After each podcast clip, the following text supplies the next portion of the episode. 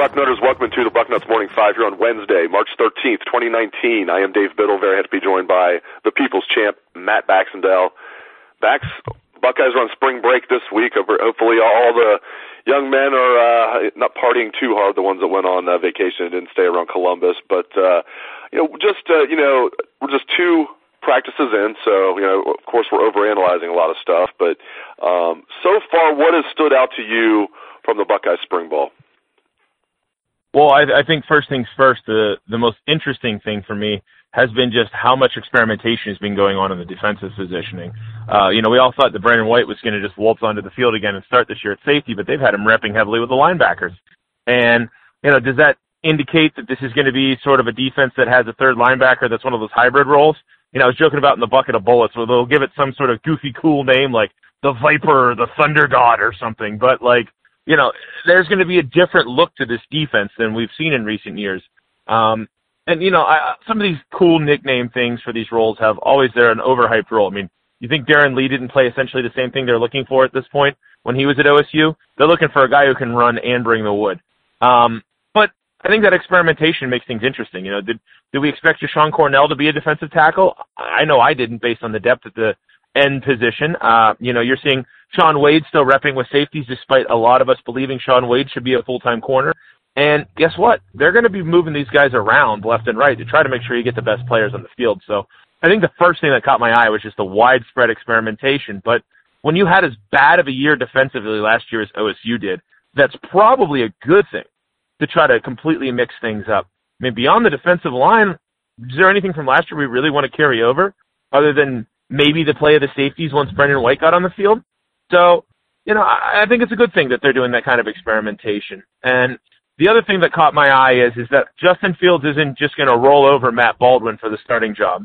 Uh, I think we all believe that Fields is going to start based on his resume, his track record, the fact that unlike Baldwin, he's actually played a lot of football the last couple of years. People forget Matt Baldwin only started one year in high school and then he tore his ACL up and didn't play at all last year. So for him, you know, I think this is house money competing for the job against Fields right now. I think Baldwin came to OSU expecting a couple years before he really got an opportunity to start, but he's looked good so far, and he's going to be good enough that Fields is going to have to earn the job versus it being handed to him. And those are probably the two biggest things to come out of spring, but let's face it, this is the first two practices of spring football. This is the get them moving before spring break so we can spend a little bit of extra time working with them directly if they stay in town sort of practices. You know, I think really the biggest question coming out of the first week is, is that are we going to continue to get this much open practice access from the Ryan Day era, which would certainly be a welcome change from the bunker mentality of the Meyer years. What's really cool is, especially from my perspective, we're going to get to see two full practices when the boys get back from break, and not right away, like you. But for the rest of spring, they now have 13 practices left, really 12 practices left, plus the spring game, which serves as the 15th and final practice. So over the next 12 practices, we're going to get to see two of them in their entirety. It's been since what um, one of the student appreciation days with Urban. So maybe uh, maybe just a couple years. I was going to say I was almost going to say it's been like five years. I think it was only two years ago because I think he opened it up for the media for the entire student appreciation day. Since the students were going to be out there anyway, all these students it was going to be tough to keep the media out anyway. So he just opened it up to the media as well. And really, the public could have came out if but to be honest about it, there's really no way to do any quality control that day. But man, when I first got in the beat backs, uh, my first year was 2002, which I love to say is a great year to join the beat since Ohio State did pretty well in 2002. Jim Tressel, every practice during camp was open what's funny is uh, after practice for the first two weeks of camp, the number one story was, "Where's Derek Morris? What's going on with Derek Morris?" Not about all these other storylines. Where's Derek Morris at? For people that don't remember, I'm definitely showing my age here. Um, Derek Morris was a big-time offensive tackle, five-star offensive tackle from the Carolinas um, that signed with Ohio State, but never played for Ohio State. Um, you know, ended up going to, I believe, NC State or something like that. Really, ne- never really did anything. Um, and but he was a big-time recruit. And after every practice Jim Tressel, if almost you know the first thing, unless somebody jumped in there that you know that was you know saying something new, the every pretty much every practice for those first two weeks of camp it was what's going on with Derek Morris. But anyway, so practice used to be open a lot, then they've pared it down, pared it down, pared it down. So we've gotten to see um, a good amount of practice already with the first really the first half of practice for the first two practices were open to us, and like I said, we're gonna get to see them do live scrimmaging these next couple weeks. So I cannot wait. Um, you mentioned the quarterbacks; it is very intriguing. Matthew Baldwin does look good, but when we've been out there, um, they have not been going live. I don't think they've they've been able to go live the first two um, days of practice, but let's focus on Justin Fields for a second. I'll ask you about Matthew Baldwin. Yeah, Fields to me, and you wrote about this in the bucket he's like it. He looks to me like a taller Troy Smith out there, and I'm not saying like they're carbon copies of each other, but just in terms of the way they throw the football, um, that effortless throwing motion you see from Justin Fields, but the the ball jumps off his hand. It's just a lot like Troy, where it looks like he's just out there not even really trying when he throws it, but he can just heave it and gun it. But he also can put good touch on the ball. Yeah, he's been a little erratic we've been out there, but hey, um, I'm sure there's a little bit of uh, nerves and everything. But I like what I'm seeing out of Justin Fields' backs. Yeah, and I, I agree with the Troy Smith comparison, obviously, on a very significant level. Um, you know, both you and I have sort of been saying that, I think, for a little while here behind the scenes. And I think a real good comparison for another thing that Troy did is at the start of Troy's career, Troy was a guy who half the time he'd be like, and Ted Ginn's not open, I'm running the ball, right? That Michigan game in 2004, he ran for like 150 yards, right? Uh, the, the famous upset where OSU had no chance, and at the end of the game, Santonio Holmes runs out, puts his helmet down at center field, and laughs at Lloyd Carr. You know, I, I I'm also showing my age here, but whatever. Um, you know, I I think that you're going to see the same from Fields. Is that he's a, a he's a great passing quarterback. Let us not understate that. He was a guy who a lot of people compared favorably with Trevor freaking Lawrence coming out of high school. But he's got that athletic ability to run the ball and tuck it if need be. And I think as he gets more comfortable in the system, is more comfortable and has more chemistry with his weapons at the receiver position, he's going to run the ball less. But I would not be surprised to see him sort of tucking it and going a little bit earlier on in his tenure because he has that ability to run the ball. And look, he might not be Braxton Miller, he might not even be JT Barrett, but he's fast and he's he's fairly mobile. So that's going to be a part of his repertoire that you know we really didn't see much from Dwayne Haskins last year. And you know, while I think the ability to throw the football is far more important than a quarterback to run the ball if you want to win at the highest level, Fields has both those elements to him. So, you know, he's got a gun. He's a great runner. He's going to be a player who I believe a lot of us are strongly expecting to have a great year. And with all the receiver weapons OSU has coming back, KJ Hill, people forget about Austin Mack because he got hurt at Purdue. Binjimen Victor, who is just potential waiting to turn into practicality for multiple years running now. Chris Olave. You've got a whole set of guys who can catch the ball. You know, Fields could be in line for a really spectacular year, assuming he earns the job, which is the interesting part right now about quarterback. And looking in the secondary, you touched on earlier with Brendon White. Uh, I was going to ask you about that, but you already touched on that. Um, him playing that Viper or you know um, Bone Crusher position. We got to find this. We we got to keep like being ridiculous with the name. Um, the Thor role. Oh my God. um, uh, we can come up with so many funny names for that. Uh, Wolverine Smasher. um, but uh, um, some other guys I think are looking good. A couple of safeties, Josh Proctor and Amir Riep. Amir Riep's kind of like a forgotten man. I mean, I've I've always liked him. I was out there the first day of practice. It's like sensory, it's like sensory overload while you're out there because there's so much going on, and you're so happy to be out there, and and just balls are whizzing by, and guy, you know, everybody doing their position drills. And I had a little bit of a brain freeze. I look over because there's this number ten who looked really good with the DBs, and I'm like, yeah, I had to, I had to think about it. I'm like, who's number ten? And I'm just like, duh. Devon Torrence. Only guy that's been is that is that Troy Smith playing DB now? Has he lost a lot of weight? Um, and uh, yeah, Rex Kern, uh, Art Schlichter. Uh, but um, I'm looking over them like, who's number ten? And then I hit me. I'm like, oh yeah, Amir Riep. Only guy's been here for three years now, and I've always liked his game on special teams. He's getting after it. I mean, he's the guy that I look at. I'm like, man, it's gonna be tough to keep him off the field. Then you look over, Josh Proctor's making plays, coming over, stepping in front of, making good plays on a ball looks like it's a well thrown ball, and he's you know just steps right in front of it and makes a, an interception. And he's a guy. Here's one thing. At, um, I've mentioned this on the show before, but I think of only one time um, at Rose Bowl Media Day uh, when Alex Grinch was still uh, wearing the scarlet and gray and wasn't sure what his future was going to be. I asked him, you know, give me a future star. Give me somebody who's going to be like a future star here. And he said Josh Proctor is going to be a future star at Ohio State. So that is Alex Grinch saying that about um, Josh Proctor. So those are a couple guys. You know, Shaun Wade, you mentioned him in the bucket, and earlier, you know, he's a guy that I know you want to see him play corner, and that's it. Something yep. I, I and I agree with you. I I think what they're going to do with Shaun Wade is move him around from nickel, corner, play a little safety, move him around almost like his own version of moving from, you know, Brendon White moving positions from safety down to linebacker and back and forth. Wade's going to go back and forth to different defensive back positions. But I think Josh Proctor and Amir Riep, those are guys that not a lot of people are talking about backs that I think need to play this year and will play this year we've heard a lot of things about Proctor behind the scenes too. Uh, you know, he was the uh, frequent entry to the boarding house, if you will, of oh well, you know, down the line, you know, Josh Proctor looks like he's going to be a player. And let's not forget, he was a really highly rated recruit coming out of high school, one of the top safeties in America.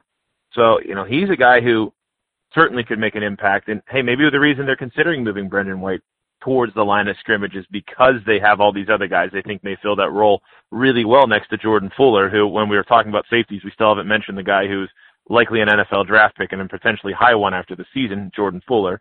But I, I don't think we're moving him though. So, you know, that that's probably why we haven't mentioned him. He's kind of just a given. But, you know, and Amir Riep, remember last year we all thought he was going to really get an opportunity to play a lot, and then it just didn't pan out that way sometimes these guys take an extra year to arrive. I remember talking about Marshon Lattimore for two straight years, and it was you know hamstring injuries that were holding him out or whatever, right? And then boom, out of nowhere, he's finally healthy. He gets on the field, and you're like, wow, that guy's really good. Okay, maybe that's the kind of impact you're going to see from from Riep and Proctor. It just wouldn't surprise me. And let's face it, we're not completely confident at all that last year's coaching staff was putting the best players on the field. In fact, I'm pretty confident in saying that they didn't after seeing Jahsen Wint play so much and Isaiah Pryor play so much, and then Brendon White comes basically on the field out of sheer necessity and plays his, like with his hair on fire the rest of the year.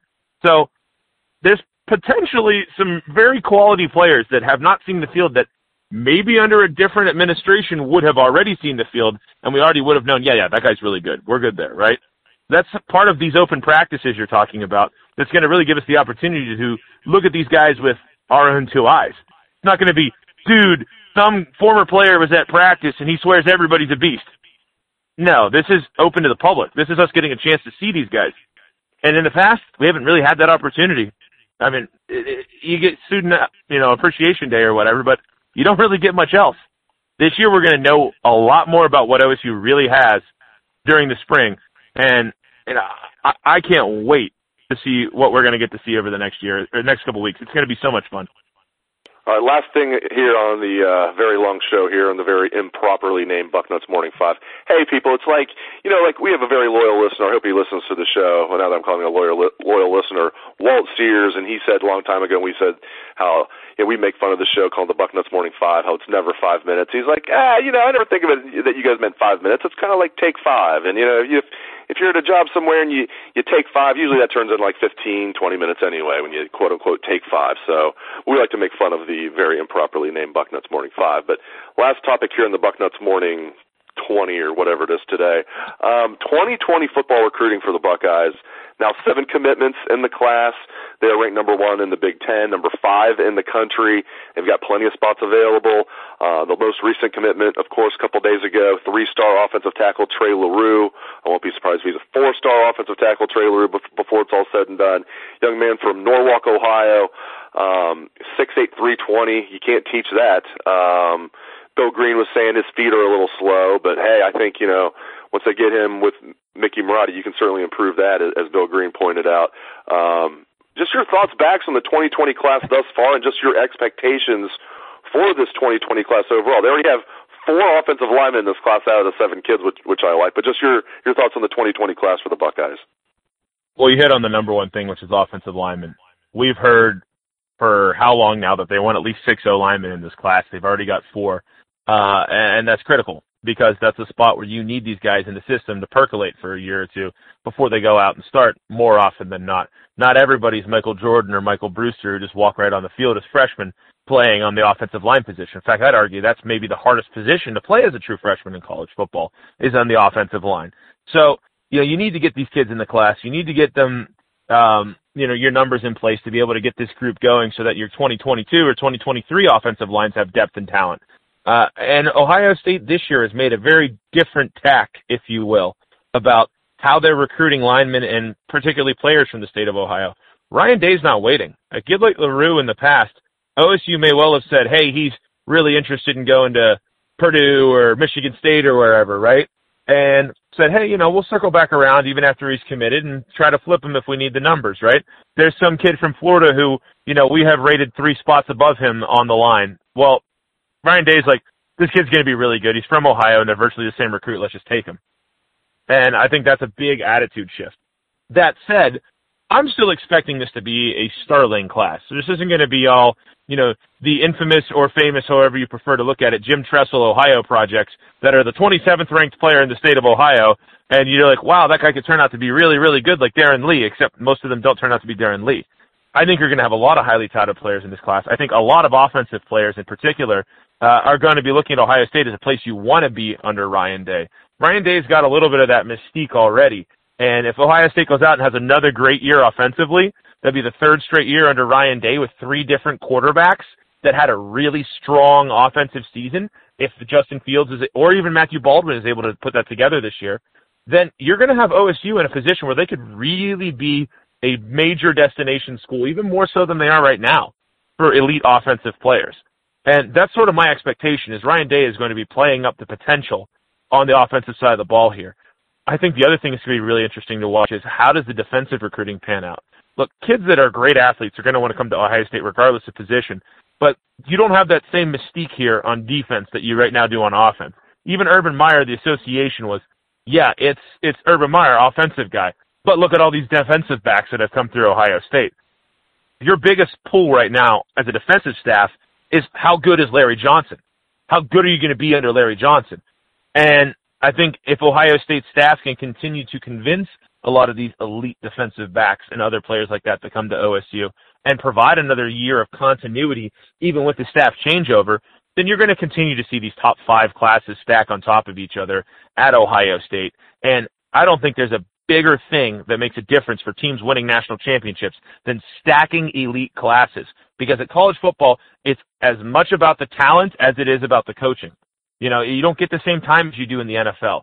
And the big advantage of a coach like Nick Saban has, you know, uh, for example, everybody asks, why was Nick Saban so good now, but he sucked at Michigan State?